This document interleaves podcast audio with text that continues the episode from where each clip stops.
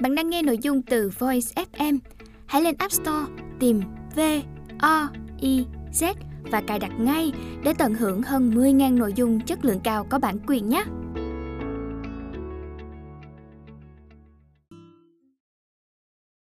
Bạn đang nghe sách nói tại Voice.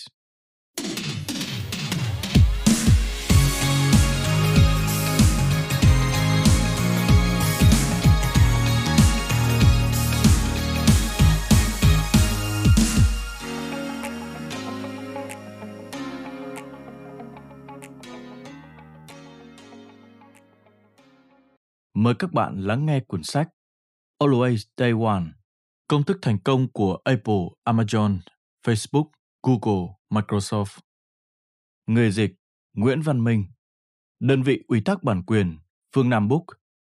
Giọng đọc Sơn Long. Lời nói đầu. Gặp gỡ Zuckerberg. Vào tháng 2 năm 2017, Mark Zuckerberg đã mời tôi tới trụ sở công ty của anh ấy ở Menlo Park, California. Đó là lần đầu tiên tôi trò chuyện với vị giám đốc điều hành của Facebook. Và câu chuyện đã diễn ra không như dự đoán của tôi.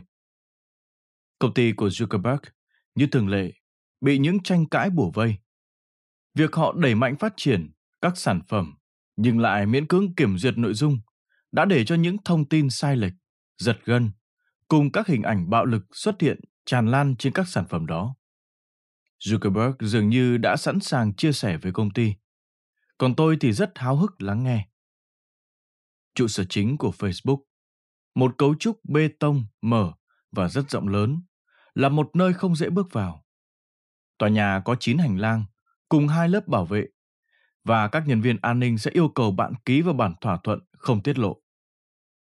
Khi vào trong, Tôi đi về phía một phòng hội nghị có tường bằng kính, nằm ngay giữa tòa nhà, nơi Zuckerberg tổ chức các cuộc họp.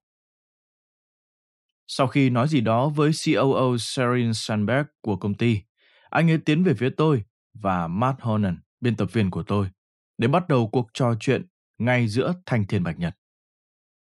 Zuckerberg đã rất nỗ lực để đưa ra bản tuyên ngôn của mình. Đó là một bài đăng dài 5.700 từ, nói về quan điểm của Facebook không chỉ đối với những nội dung đang gây rắc rối mà rộng lớn hơn là cả vai trò của họ trong cuộc sống của người dùng. Chú thích. Zuckerberg Mark Building Global Community Facebook 16 tháng 2 năm 2017 Hết chú thích. Trước khi tới Mellon Park, tôi đã hình dung về một cuộc gặp CEO điển hình. Đầu tiên là một bài thuyết trình, rồi tới một chút thời gian ngắn ngủi cho các câu hỏi. Nhưng sau một phác thảo tổng quát ngắn gọn, Zuckerberg bắt đầu yêu cầu tôi cho ý kiến. Ông thấy có gì không rõ ràng trong những thứ chúng ta đã nói tới không? Anh ấy hỏi. Còn thiếu sót gì không? Zuckerberg lắng nghe rất chăm chú những câu trả lời của tôi.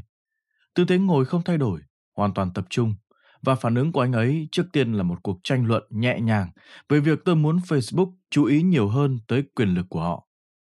Và sau đó là một sự thừa nhận cho thấy rõ việc anh ấy yêu cầu tôi cho ý kiến không phải để làm màu. Tôi chưa bao giờ thấy một CEO nào làm như vậy. Nói gì tới một người có tiếng cố chấp như Zuckerberg. Có vẻ rất khác biệt đây, và cũng rất đáng để tìm hiểu nữa. Sau cuộc gặp ấy, Tôi đã hỏi tất cả những người tôi biết về sự khao khát phản hồi khá kỳ lạ của Zuckerberg. Điều đó có bình thường không? Có bao giờ anh ấy hỏi bạn chưa? Sau nhiều cuộc trò chuyện, tôi đã có câu trả lời. Việc đặt câu hỏi chỉ đơn giản là một cái nhìn thoáng qua về cách anh ấy điều hành Facebook. Zuckerberg đã đưa sự phản hồi vào từng thớ thịt của Facebook.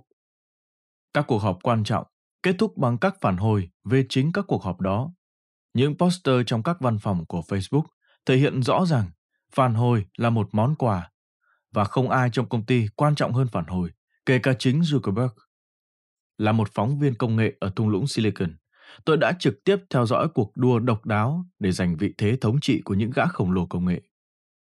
Thay vì đi theo vòng đời điển hình của một công ty phát triển, chậm lại, vấp ngã và biến mất. Những công ty như Apple, Amazon, Facebook, Google và Microsoft lại ngày càng lớn mạnh theo năm tháng, và có lẽ ngoại trừ Apple, tôi sẽ đề cập nhiều hơn trong phần sau. Các công ty đang có đôi chút dấu hiệu buông xuôi mà thôi. Khi quan sát họ, tôi đã rất ấn tượng với cách các công ty này vận hành bộ máy của mình. Ví dụ như sau rất nhiều lần phỏng vấn các giám đốc điều hành, tôi đã tin rằng các CEO hàng đầu thế giới chính là những người bán hàng bẩm sinh, những người đã sử dụng sức mạnh nhân cách của họ để tập hợp được những người khác dưới ngọn cờ của mình. Nhưng khi nhìn vào Zuckerberg và những người như Jeff Bezos của Amazon, Sundar Pichai của Google, Satya Nadella của Microsoft, bạn sẽ thấy họ là những kỹ sư được đào tạo háo hức với việc hỗ trợ hơn là ra lệnh cho người khác. Thay vì trả lời, họ đưa ra các câu hỏi. Thay vì nói nhiều, họ biết lắng nghe và học hỏi.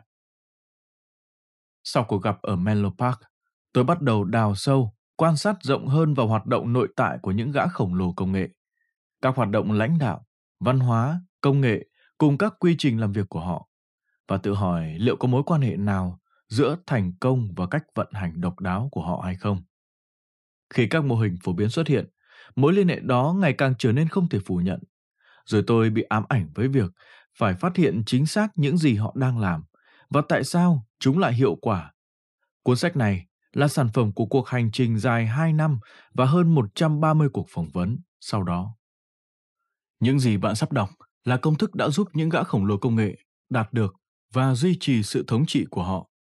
Đây là một cuốn sách nói về văn hóa và nghệ thuật lãnh đạo, nhưng rộng hơn là về các ý tưởng và phát minh cùng các mạch nối chúng lại với nhau.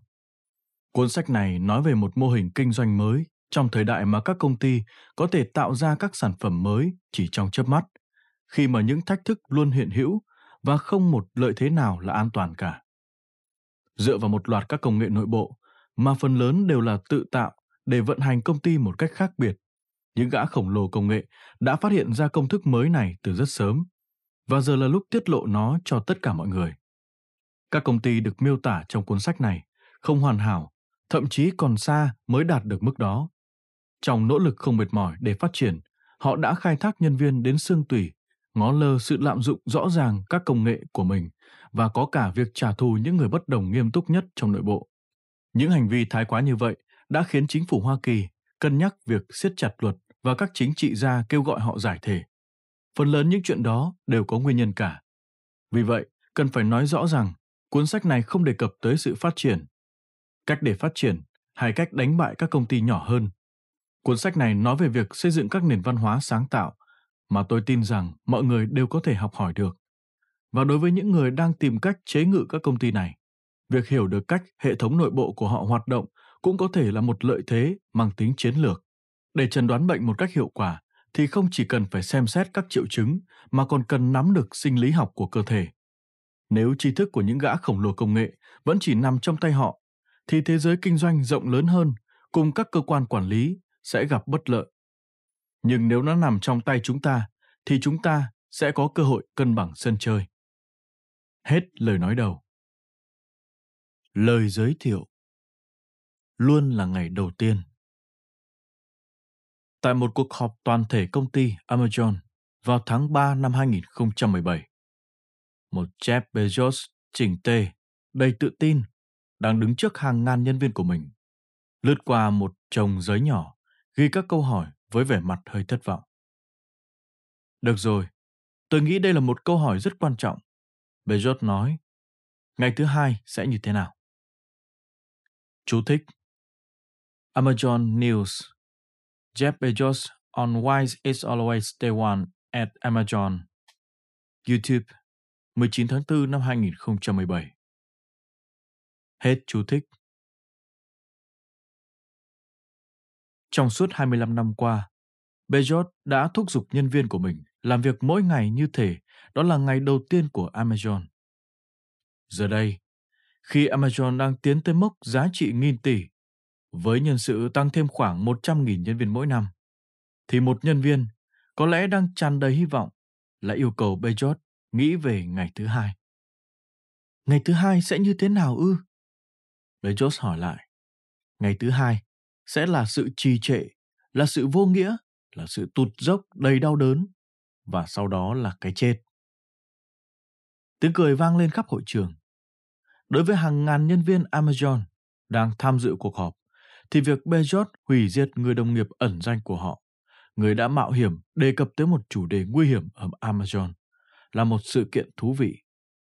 Khi đám đông đang vỗ tay, thì Bezos ra hiệu dừng lại, nở một nụ cười nửa miệng, rồi khép lại cuộc họp bằng câu nói. Và đó là lý do tại sao phải luôn là ngày đầu tiên. Khẩu hiệu Day One, ngày đầu tiên, có mặt ở khắp mọi nơi trong Amazon.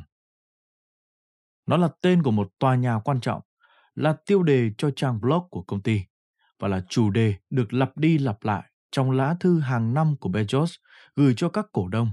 Và mặc dù việc đọc khẩu hiệu đó như một mệnh lệnh làm việc không ngừng nghỉ có vẻ hấp dẫn, đặc biệt là ở một nơi có tiếng khắc nghiệt như Amazon, nhưng ý nghĩa của nó lại càng thấm sâu hơn.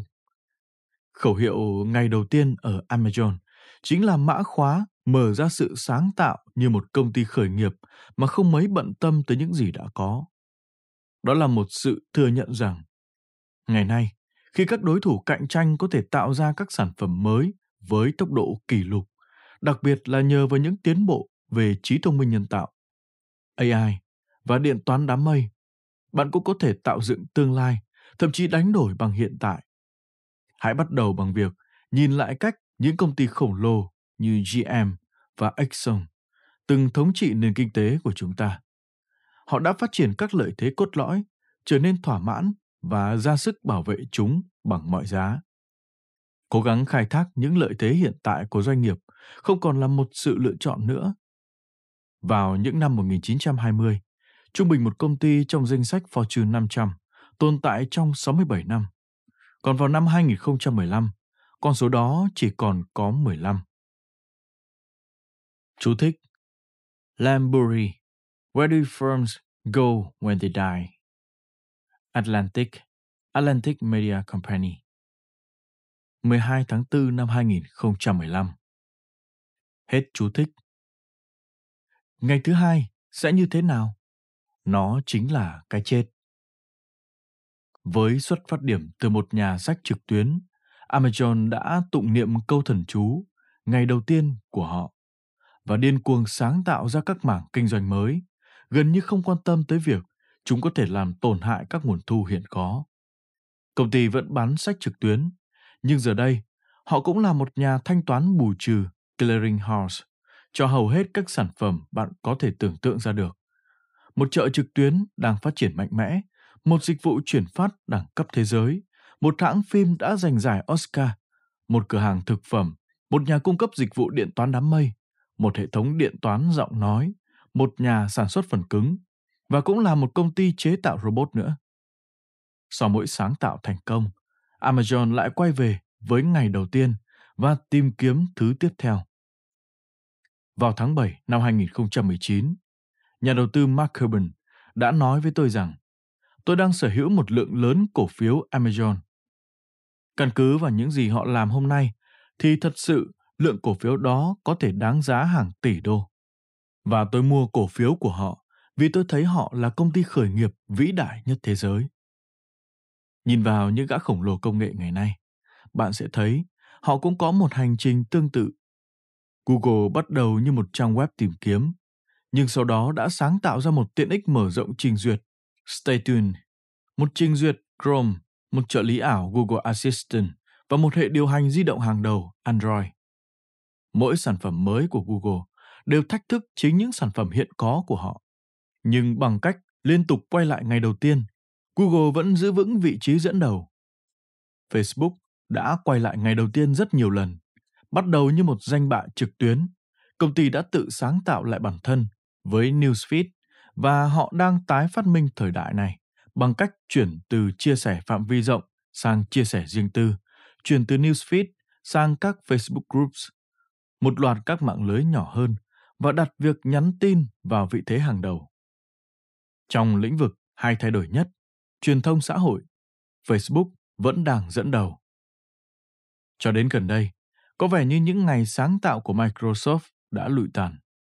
Công ty đã quá phụ thuộc vào Windows, đến nỗi họ gần như vụt mất tương lai. Nhưng với sự thay đổi vị trí lãnh đạo từ Steve Ballmer sang Satya Nadella, Microsoft đã trở lại ngay đầu tiên và nắm lấy lĩnh vực điện toán đám mây. Dù nó là mối đe dọa đối với các hệ điều hành máy tính để bàn như Windows, và một lần nữa, họ lại trở thành công ty có giá trị nhất thế giới.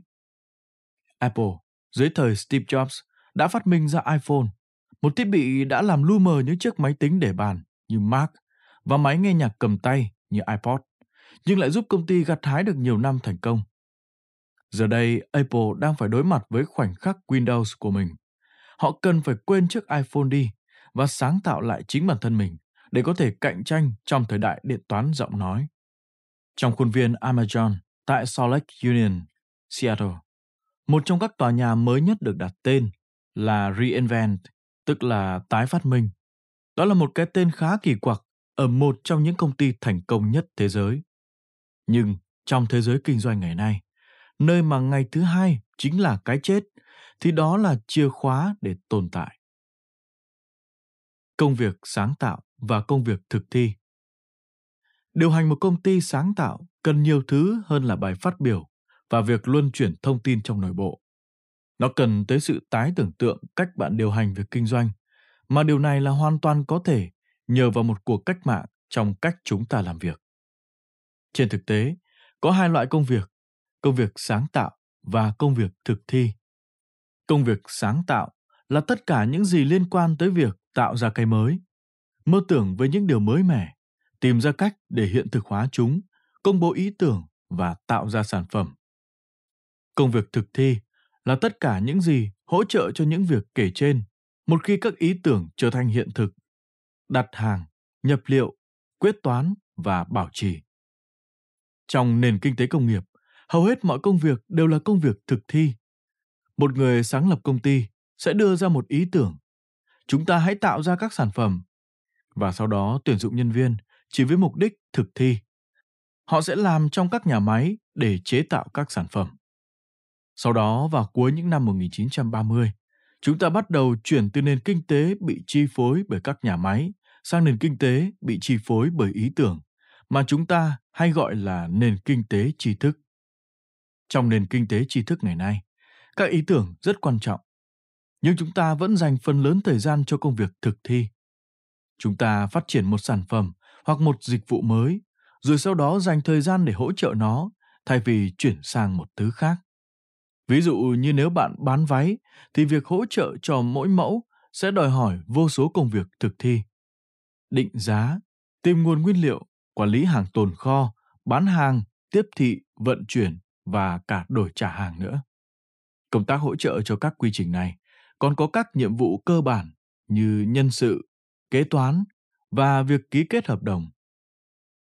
Gánh nặng của công việc thực thi đã khiến các công ty có một ngành kinh doanh cốt lõi gần như không thể phát triển và hỗ trợ các ngành khác. Cô giáo sư Clayton Christensen đã gọi đây là thế lưỡng nan của nhà cải tiến. Những người đã từng thử sức gần như luôn bỏ cuộc hoặc nhận thấy rằng họ không thể duy trì nhiều ngành kinh doanh cùng một lúc. General Motors, gọi tắt là GM, đã từng sản xuất nhiều thứ khác ngoài ô tô như tủ lạnh và đầu máy xe lửa. Giáo sư Ned Hill một nhà kinh tế học ở Đại học bang Ohio nói với tôi. Họ như một con bạch tuộc và họ đã không thể quản lý nổi. Ngập đầu trong công việc thực thi. Vậy nên các công ty ngày nay dành hết sức lực cho sự hoàn thiện chứ không phải cho sự sáng tạo. Các nhà lãnh đạo có thể mong muốn vận hành một nền văn hóa sáng tạo, nhưng họ lại không có cơ sở hạ tầng. Và thế là họ đưa ra một số lượng rất hạn chế các ý tưởng sáng tạo từ thượng tầng xuống, còn nhân viên phía dưới chỉ thực thi và làm cho chúng bóng bẩy hơn. Nhưng giờ đây, đột nhiên, việc điều hành một công ty với nền văn hóa sáng tạo, chứ không phải với sự hoàn thiện, lại trở thành điều có thể. Những tiến bộ trong trí tuệ nhân tạo, điện toán đám mây cùng các công nghệ hỗ trợ sự hợp tác đã giúp giảm gánh nặng thực thi cho các doanh nghiệp hiện đại. Điều đó mang tới cho các công ty nhiều nguồn lực hơn để biến những ý tưởng mới, đầy sáng tạo thành hiện thực và duy trì được chúng. Những công cụ này là bước phát triển tiếp theo của một sự bùng nổ các phần mềm hỗ trợ công việc, từng giúp các công ty trở nên hiệu quả hơn. Và AI đang làm cho chúng hoạt động hết công suất. Các chuyên gia cho rằng AI sẽ giải phóng con người để họ có thể thực hiện nhiều công việc sáng tạo và mang tính người hơn nữa. Nhưng nói chính xác hơn, AI đang cho phép các công ty làm nhiều công việc tân tiến hơn. Và tôi tin rằng đây là một nhân tố quan trọng đằng sau sự thành công của những gã khổng lồ công nghệ. Mời các bạn lướt sang bên trái để xem hình ảnh minh họa 0.1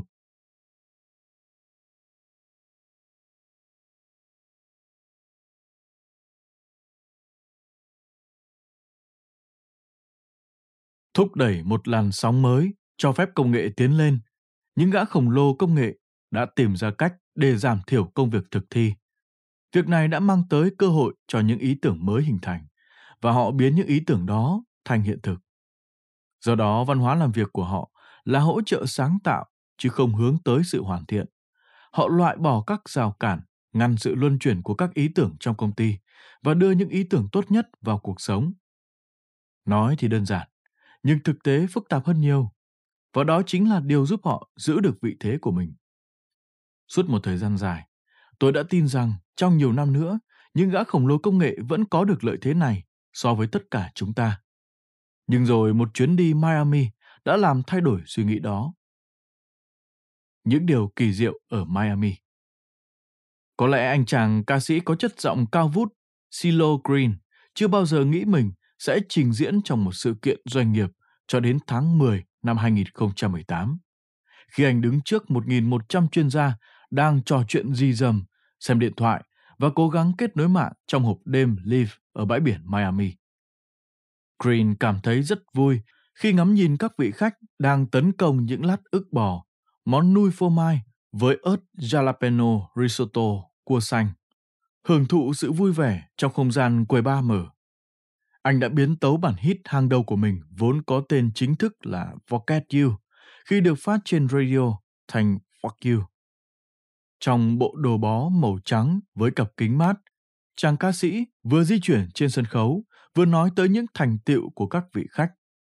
Quý vị đang ăn mừng thành công trong cuộc đời mình, đúng không nào? Và những giai điệu đầu tiên của bản nhạc vang lên khắp Live. Đám đông bắt đầu tỏ ra phấn khích và Green cười toe ngay lập tức tiếp thêm năng lượng cho họ. Nếu quý vị muốn nói fuck you vì một điều gì đó, thì bây giờ chính là lúc nói to lên nào. Anh hét lên với đám đông, và hàng loạt tiếng hét fuck you từ những vị khách đáp lời anh.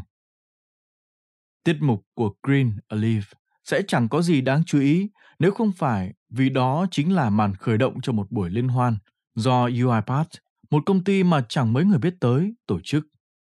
UiPath sở hữu phần mềm có thể quan sát màn hình máy tính khi bạn làm việc và với một vài động tác dán nhãn sẽ tự động hóa các công việc đó cho bạn.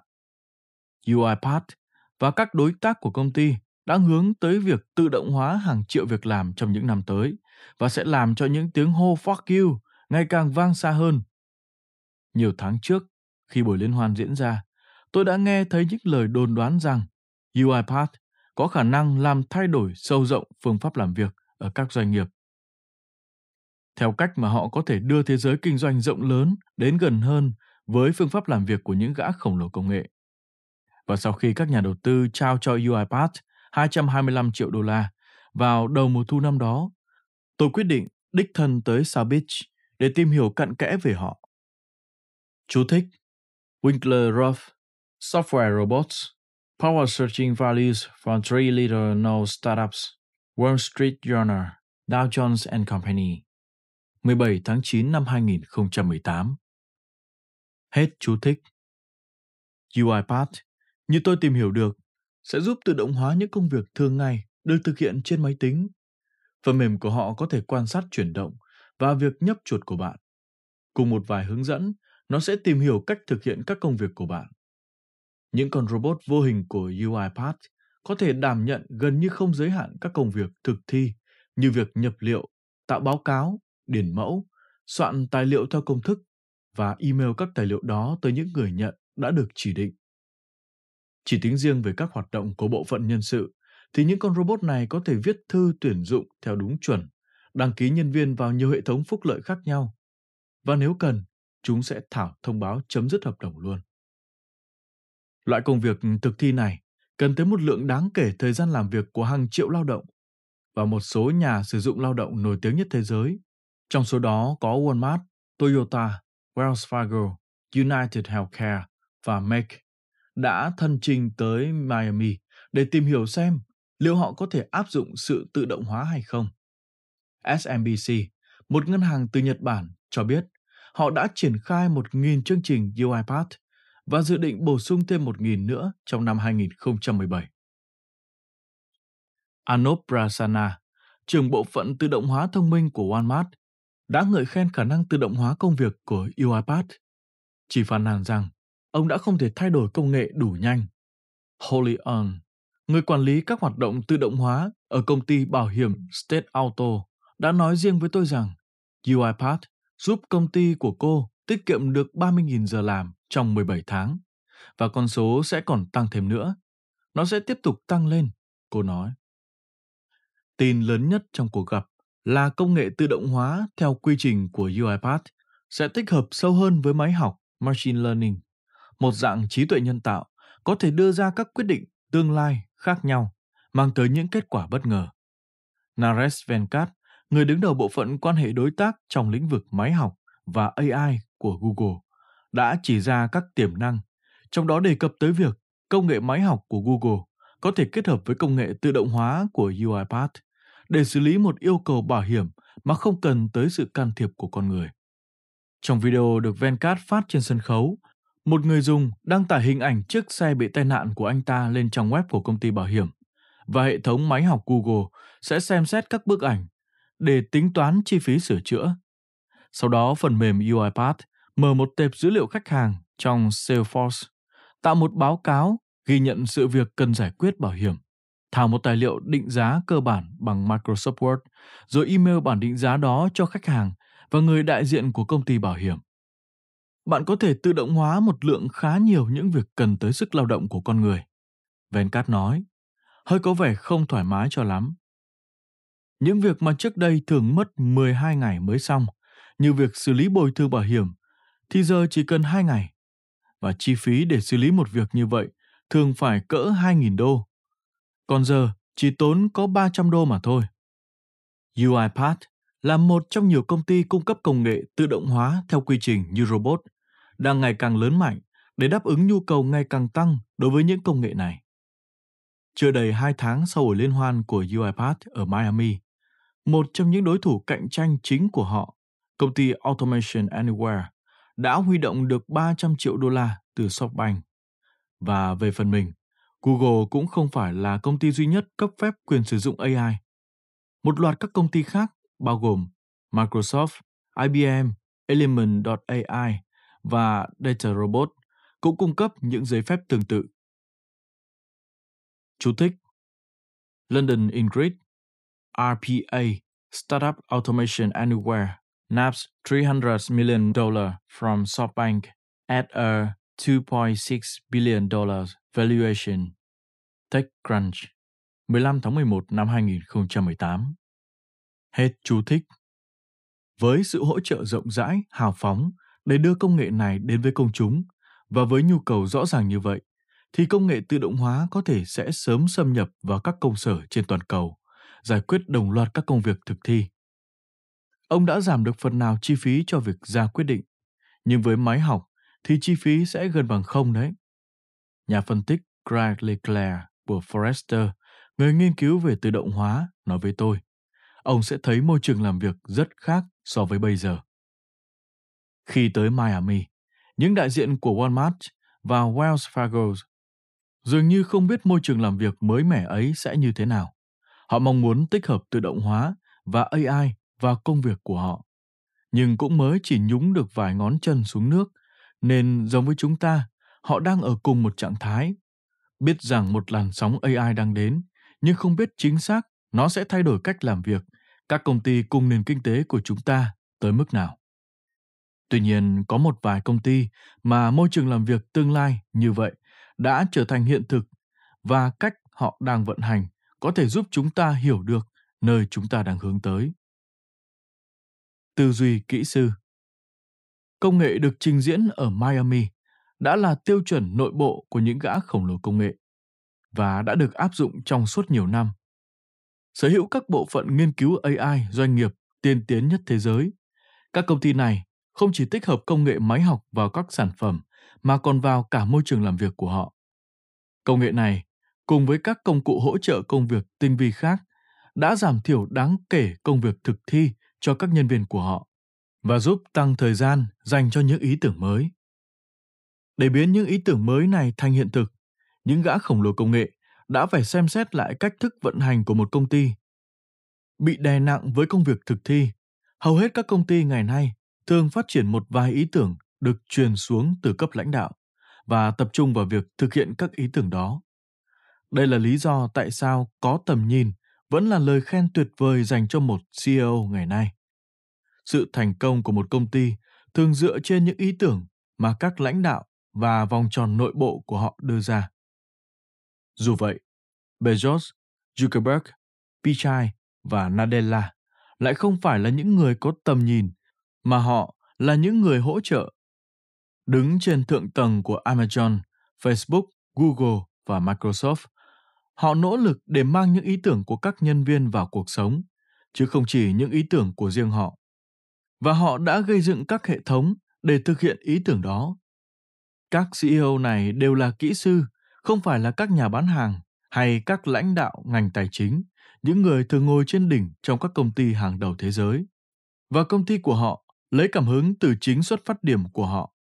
Trung tâm của nền văn hóa sáng tạo của họ chính là thứ mà tôi gọi là tư duy kỹ sư. Tư duy kỹ sư là một cách suy nghĩ không phải năng khiếu kỹ thuật, mà nó là nền tảng cho văn hóa xây dựng, sáng tạo và phát minh. Nó dựa trên cách tiếp cận công việc thường thấy ở các kỹ sư, nhưng nó không dành riêng cho bất kỳ một nghề nghiệp hoặc cấp độ nào trong công ty. Tư duy kỹ sư có ba đặc điểm chính. Dân chủ trong sáng tạo. Các kỹ sư luôn sáng tạo. Công việc của họ là tạo dựng chứ không phải bán hàng. Những người sở hữu tư duy kỹ sư luôn cho rằng các ý tưởng sáng tạo có thể đến từ bất cứ đâu. Họ xây dựng các lộ trình để những ý tưởng này tới được những người có quyền quyết định và phát triển các hệ thống để đảm bảo chúng có thể thành công một khi được bật đèn xanh. Trong chương tiếp theo, chúng ta sẽ khám phá cách Jeff Bezos đang khơi thông tài năng của nhân viên bằng một hệ thống được thiết kế để kích hoạt sự sáng tạo mang tính dân chủ và giữ cho Amazon luôn ở ngày đầu tiên. Cơ cấu phân tầng không áp lực. Các công ty công nghệ có đặc tính phẳng một cách tự nhiên. Mặc dù vẫn có thứ bậc, nhưng bạn sẽ cảm thấy mình có quyền gặp thẳng các lãnh đạo cao cấp nhất để trình bày ý tưởng của mình. Điều này khác xa so với các công ty truyền thống, nơi mà việc đưa ý tưởng vượt cấp thường được coi là một hành vi không tôn trọng thứ bậc. Trong chương 2, chúng ta sẽ tiến sâu vào Facebook và khám phá cách Zuckerberg thông qua văn hóa phản hồi của mình đã thực hiện để giải phóng các ý tưởng khỏi áp lực của cơ cấu phân tầng. Tại Facebook, các nhân viên sẽ đề xuất ý tưởng trực tiếp cho Zuckerberg, anh xử lý và hiện thực hóa chúng.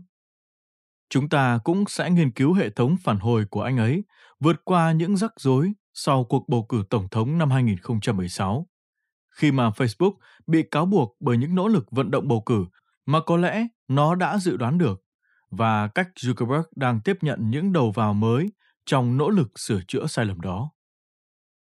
Tính hợp tác các kỹ sư thường tập trung vào một phần nhỏ của dự án, nhưng quan trọng tới nỗi nếu phần việc nhỏ đó bị hỏng thì toàn bộ dự án có thể bị đổ vỡ, như kiểu một lưới điện vậy. Loại hình công việc như vậy đã biến các kỹ sư thành những người có khả năng hợp tác rất tốt. Họ thường xuyên liên lạc với các nhóm khác để đảm bảo công việc được đồng bộ. Kiểu trí lực này rất phù hợp để kết nối những phần khác nhau trong một công ty để cùng tạo ra những thứ mới mẻ. Trong chương 3, chúng ta sẽ xâm nhập Google để tìm hiểu cách Sundar Pichai tập hợp mọi người trong cả công ty lại với nhau để cùng sáng tạo. Chúng ta cũng sẽ đặc biệt tập trung vào sự hợp tác cần có để xây dựng trợ lý ảo Google Assistant, bao gồm cỗ máy tìm kiếm, phần cứng, hệ điều hành Android, các nhóm AI cùng vô số thứ khác nữa của Google. Những công cụ hợp tác tiên tiến mà Pichai sử dụng để giúp nhân viên của ông làm việc cùng nhau cũng dẫn đến chủ nghĩa cục bộ, sự chơi khăm và những bất đồng quan điểm rộng hơn ở Google. Những sai sót mà công ty cùng các nhân viên của họ vẫn đang nỗ lực tìm cách giải quyết. Mời các bạn lướt sang bên trái để xem hình minh họa. 0.2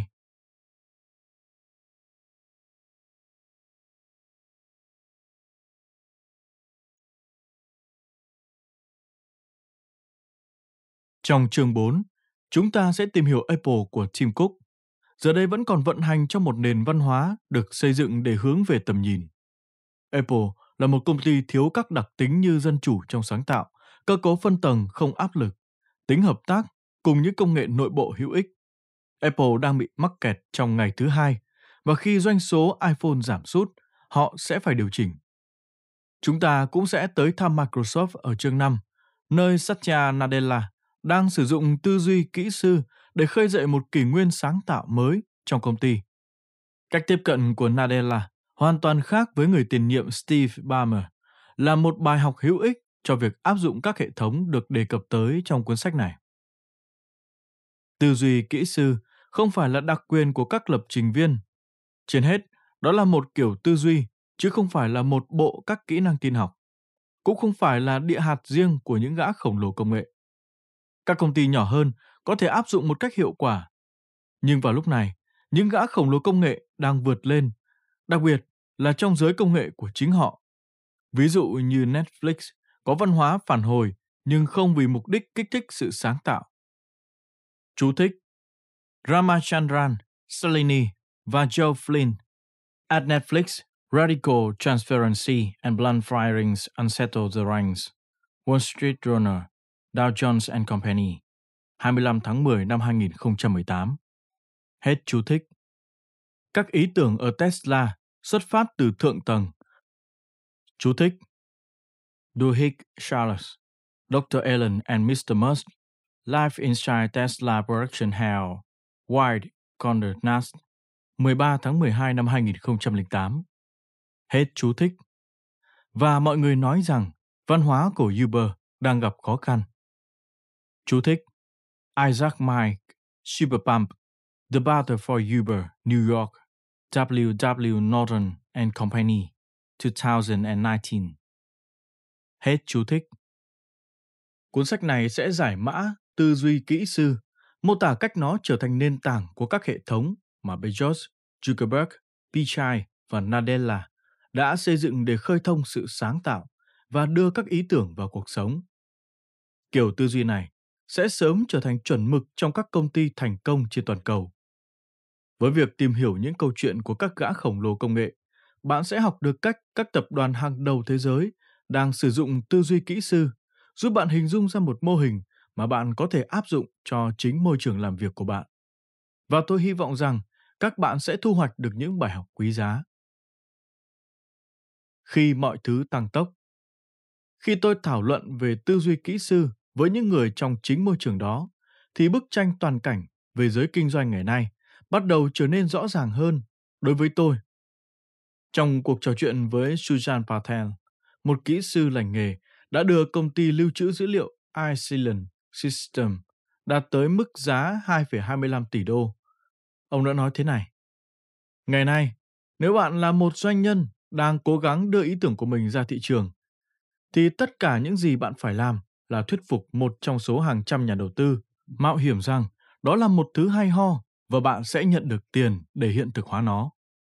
Nhưng nếu trong một công ty truyền thống thì bạn phải trình bày ý tưởng của bạn với sếp và nếu sếp của bạn thích ý tưởng đó, họ sẽ nói với sếp của họ và nếu sếp của họ đồng ý, họ sẽ nói với sếp của họ và cứ thế cho tới khi lên đến cấp cao nhất. Cuối cùng, nếu bất cứ ai trên cái thang ấy nói không thì ý tưởng của bạn sẽ chết trong đống bùn lầy của công ty. Trong khi đó, một người nào đó ngoài kia có thể đã kịp đưa ý tưởng tương tự vào cuộc sống. Tôi luôn nghĩ về công ty của mình.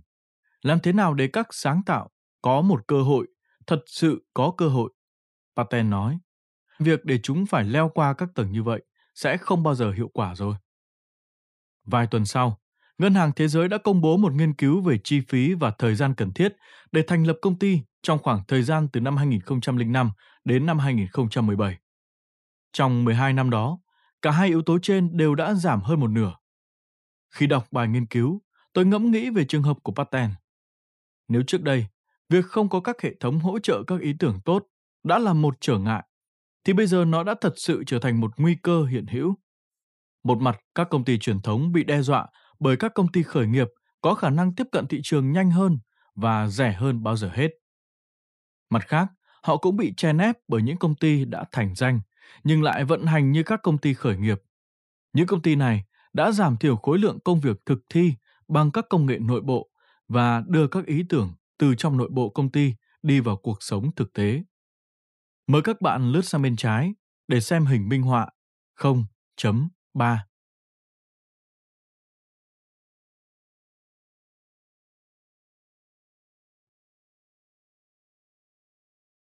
Tôi tin rằng cuốn sách này ra đời đúng vào thời khắc của những thay đổi, mà một trong số đó là sự thay đổi của những nguyên tắc cơ bản trong công việc. Trong sự lãnh đạo và trong cả giới doanh nghiệp nói chung. Tới khi bạn đặt cuốn sách này xuống, tôi hy vọng bạn sẽ hiểu rõ hơn về những gì chúng ta đang hướng tới và cách bạn muốn thích nghi với điều đó, dù bạn đang ở vị trí nào trong chuỗi vận hành của các doanh nghiệp. Không có gì bí mật trong việc các CEO được đề cập tới trong cuốn sách này phải chịu đựng những phản ứng dữ dội, công khai kéo dài suốt nhiều năm, mà điều đó bắt nguồn từ sự khó chịu và nghi ngờ về quy mô, quyền lực và sự lạm dụng cả hai điều đó của các công ty mà họ đang lãnh đạo. Điều này nhấn mạnh tầm quan trọng của việc cần phải thực hành một cách có trách nhiệm các phương pháp mà họ đã sử dụng để lớn mạnh. Nhưng tôi hy vọng rằng, nhờ những câu chuyện của họ, bạn sẽ thấy những phương pháp này không còn quá bí ẩn, mà thậm chí có thể là dễ hiểu hơn. Và nếu tất cả chúng ta đều áp dụng chúng một cách cẩn trọng, có lẽ chúng ta sẽ thấy mình đang ở trong một nền kinh tế công bằng hơn. Hết lời giới thiệu.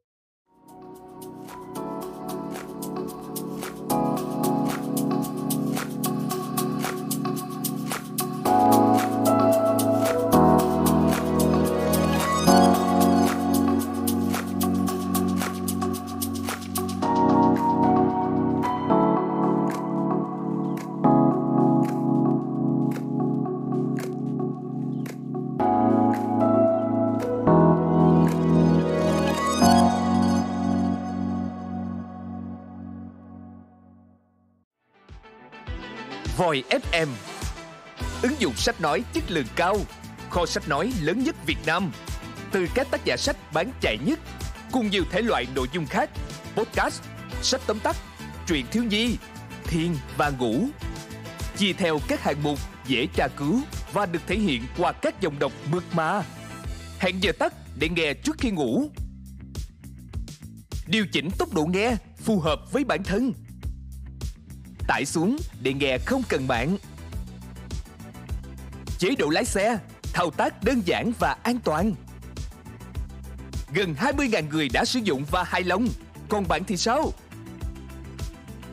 Tải ứng dụng Voi FM trên App Store hoặc Google Play để được nghe thử miễn phí ngay hôm nay.